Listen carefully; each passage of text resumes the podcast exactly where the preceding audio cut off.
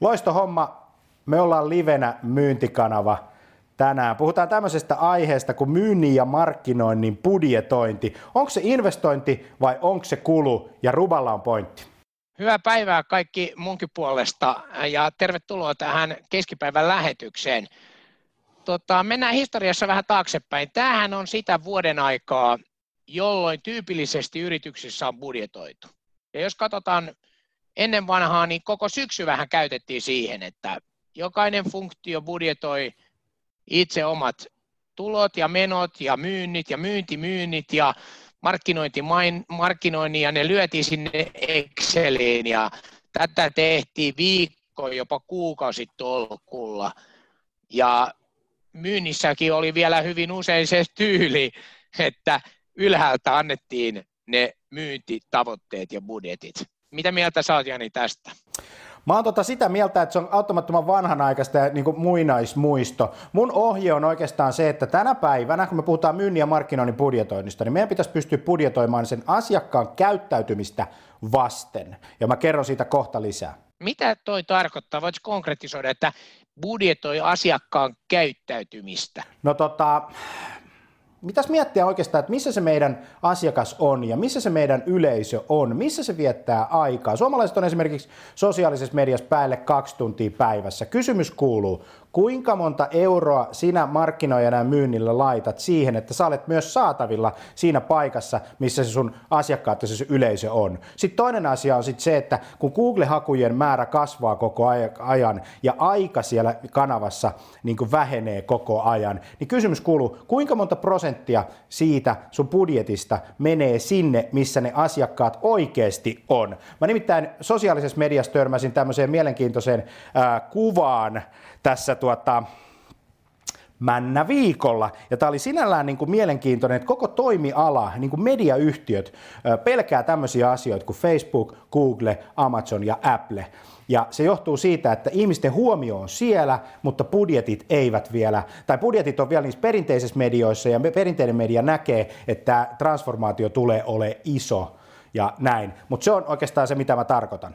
Okei, ja tietysti mä niin ajattelen sitten tällä, että millaista sit budjetointi pitäisi olla sitten, ja puhutaan paljon siitä visuaalisuudesta.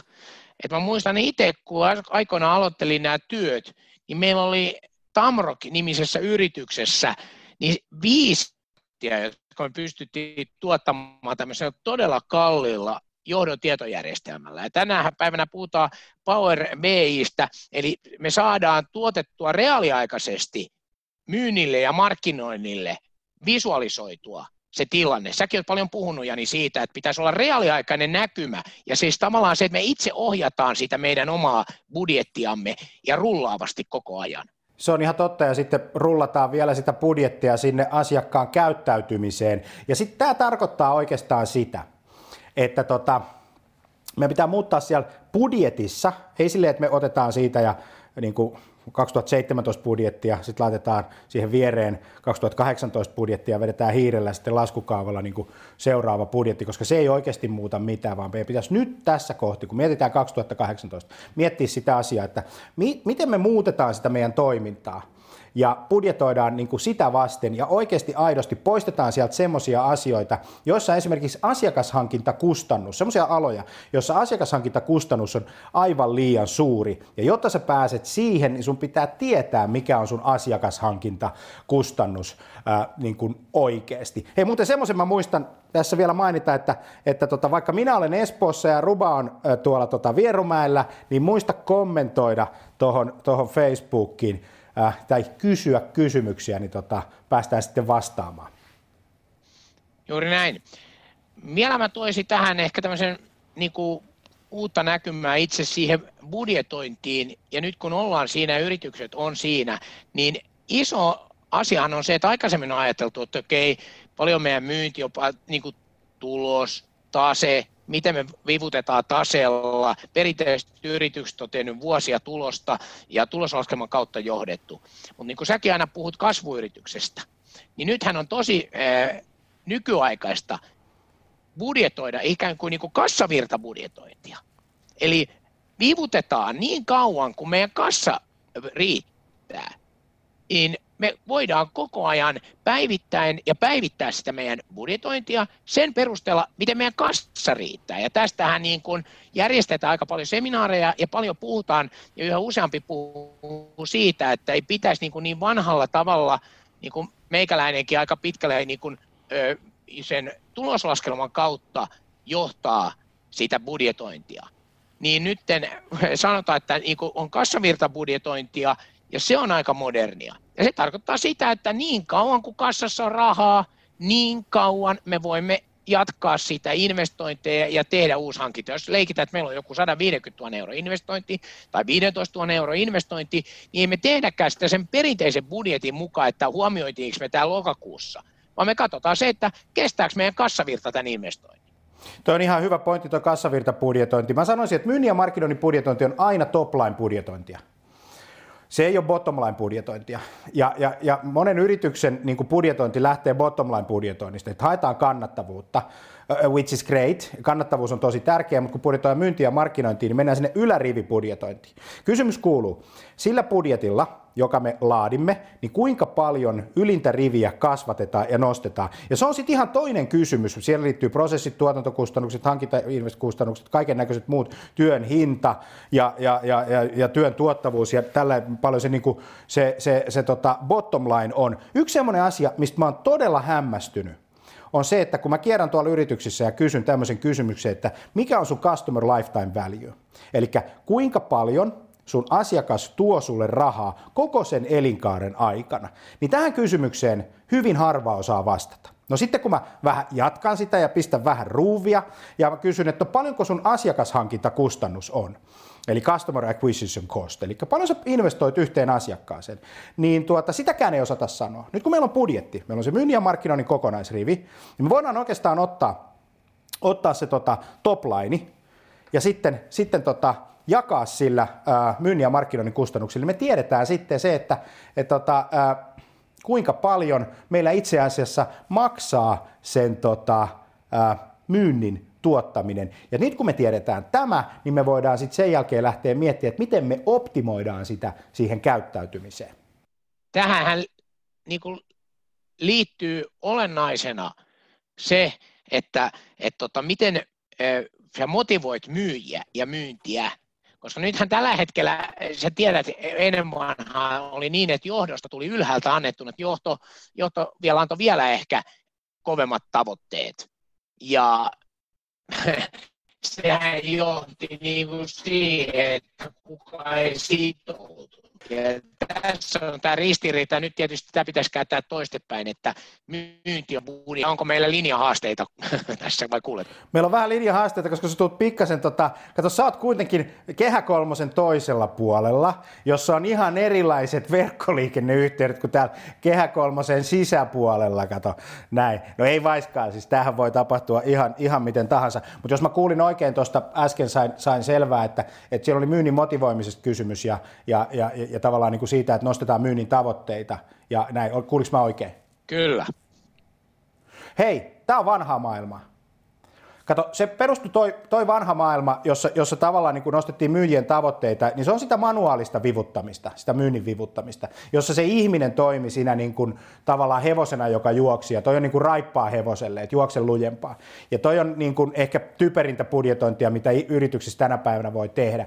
80 prosenttia myyjien ajasta nimittäin ei mene tuottavaan työhön, vaan ainoastaan 20 prosenttia, eli se on se aika asiakkaiden kanssa. Ja meidän pitäisi pystyä tätä niin kuin maksimoimaan, mutta se on niin kuin, se on niin kuin oikeastaan toinen kuvio. Me, yksi sellainen asia, mistä me voitaisiin niin miettiä tätä, kun me budjetoidaan sinne toplineen, toplineen, niin mistä me saadaan kasvatettua toplinea mahdollisimman optimaalisilla kustannuksilla ja investoinneilla? Ja voi olla järkevää niin, että, että tota sen sijaan, että jätetäänkin yksi myyjä palkkaamatta ää, ensi vuonna, ja investoidaan se raha, joka meillä voisi olla käytettävissä, tai jos joku myyjä lähtee, niin ei palkatakaan uutta tilalle, ja poistetaan siitä myyjän työajasta, siitä 80 prosentista, niitä työvaiheita, joita voidaan esimerkiksi automatisoida. Ja, ja, ja sitten ajatellaankin sillä tavalla, että, että tota, ä, muutetaan sitä käyttäytymistä, että tuodaankin valmiimpia liidejä ja mennään niin kuin esimerkiksi kasvatetaan sitä reaktioaikaa, että tavallaan että tuotetaan liidejä ja sitten kasvatetaan sitä reaktioaikaa, milloin se myyjä pystyy tarttumaan, niin silloin meillä on semmoinen tilanne, että kun me ollaan poistettu niitä turhia työvaiheita, niin se tuotanto sen, sen, sen, sen ajan käyttö tehostuu ja tuotantokustannukset siihen toplineen laskee. Sitten vielä mä toisin yhden näkökulman tähän, eli sen myynnin tueksi, niin taloushallinto, joka on perinteisesti tehnyt ehkä niitä perinteisiä taloushallinnon tehtäviä, kirjapitoja ja niin edelleen, niin koko sen henkilökunnan ja porukka pitäisi muokata omaa rooliaan ja asennettaan ja olla enemmän konsultteja ja konsultatiivisessa roolissa. Ja myös nämä ulkoistetut accounting-palvelut toimittajat, niin niidenkin pitäisi muuttaa sitä ajatusta, että ne on se myynnin ja markkinoinnin konsultteja. Ja tämähän tulee, että kaikki tämä perinteinen kirjapito ja Excel, mistä tässä aluksi puhuttiin, niin se pitää ja se tulee kaikki automatisoimaan. Ja Suomihan on ihan niin kuin kärjessä siinä. Ja Eduhaus-niminen firma esimerkiksi Suomessa Eduhaus Live Online tekee tällaisia valmennuksia, missä ne käy just läpi sitä muutosta, mikä taloushallinnon ihmisillä on. Ja, ja, ja, ja, ja, ja se, mikä mä, mä oon niin tässä huolissani, on se, että, että ketä ne sitten palvelee, että sisäistääkö ne sen, että niiden tulee jatkossa olla konsultteja myös myyjille ja markkinoille, kun ne on aikaisemmin ehkä keskustellut taloushallinnon ja toimitusjohtajan kanssa. Se on ihan totta. Hei, käy katsoa tämmöinen hashtag mediapäivä 2017. Sieltä sä löydät sen kalvon, mistä mä puhuin äsken. Media concentration will accelerate as media companies have to compete with GFAA, eli tota, äh, Google, Apple, Facebook ja Amazon ja tällä tavalla. Budjetoinnista, siitä myynnin ja markkinoinnin budjetoinnista, mä otan sen markkinointiosuuden ja mä otan sen markkinointiviestintäosuuden, niin meillä on semmoinen mielenkiintoinen tapa budjetoida mediaa niin, että me pannaan Alma Mediaan 50 tonnia ja me pannaan 200 euroa Facebookiin. Ja tämä on niinku ehkä, ehkä tota, älyvapainta, mitä sä voit 2018 tehdä. Kun mä panin sen jutun sillä tavalla, että paa sinne Alma Mediaan 20 tonnia – ja paa siihen Facebookiin 15 tonnia ja säästä loput. Ja sitten katsot, että kuka kanava, mistä kanavasta asiakashankintainvestointi, se asiakashankintakustannus on, on, on optimaalinen. Ja sitten sen jälkeen niin kiihdytät sitä, ja tämä on se, että budjetoisi siihen käyttäytymiseen, tää, tämä ää, ää, kuvio. Mutta Ruba, mennään pointteihin. Kyllä, mun ensimmäinen pointti on se, että tietenkin rullaava budjetointi on ollut jo pidempään, mutta siis nyt mä toivoisin, että se taloushallinnon porukka, on se sisäistä tai ulkoista, niin se lähtisi mieltämään, että ne toimii myynnin ja markkinoinnin konsulteina ja myös se johto, ettei se tule ylhäältä päin, vaan ne tekisi yhdessä sen budjetin. Ja itse asiassa kakkospointtini on se, että tämä kassavirta budjetointi kuulostaa aika järkevältä, erityisesti kasvuyrityksissä ja sitten tietenkin startup-yrityksissä. Joo, ja mulla on täällä tämä budjetoi siihen käyttäytymiseen, siihen sun asiakkaiden käyttäytymiseen. Ja sitten to, toinen asia, nyt ymmärrän nämä kaksi termiä, mitä tarkoittaa customer lifetime value ja mitä tarkoittaa asiakashankintakustannus. Ja mitä se tarkoittaa koko se sun budjetäärisen ää, niin kuin ajattelun kautta. Että se ei ole vaan se markkinointi ää, tai mediabudjetti tai, tai jonkunnäköinen kampanjabudjetti, vaan se on se sun koko asia, mihin, mihin kuuluu niin kuin henkilökunta, siihen kuuluu autot, siihen kuuluu softat, siihen kuuluu markkinointi, mainonta, siihen kuuluu koulutukset, siihen kuuluu kuuluu, niin kuin kaikki tämän, tämän tyyppiset jutut. Ja sitten on se, että et, et, ja, et budjetoi sinne toplineen.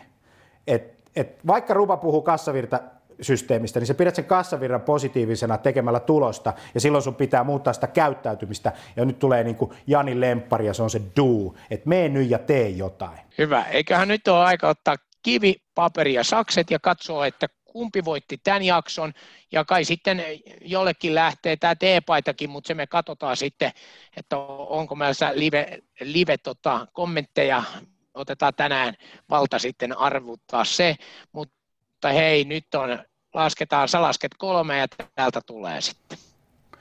Yes, yksi, kaksi, kolme. Ja paperi voittaa kiven, eli minä voitin tämän jakson.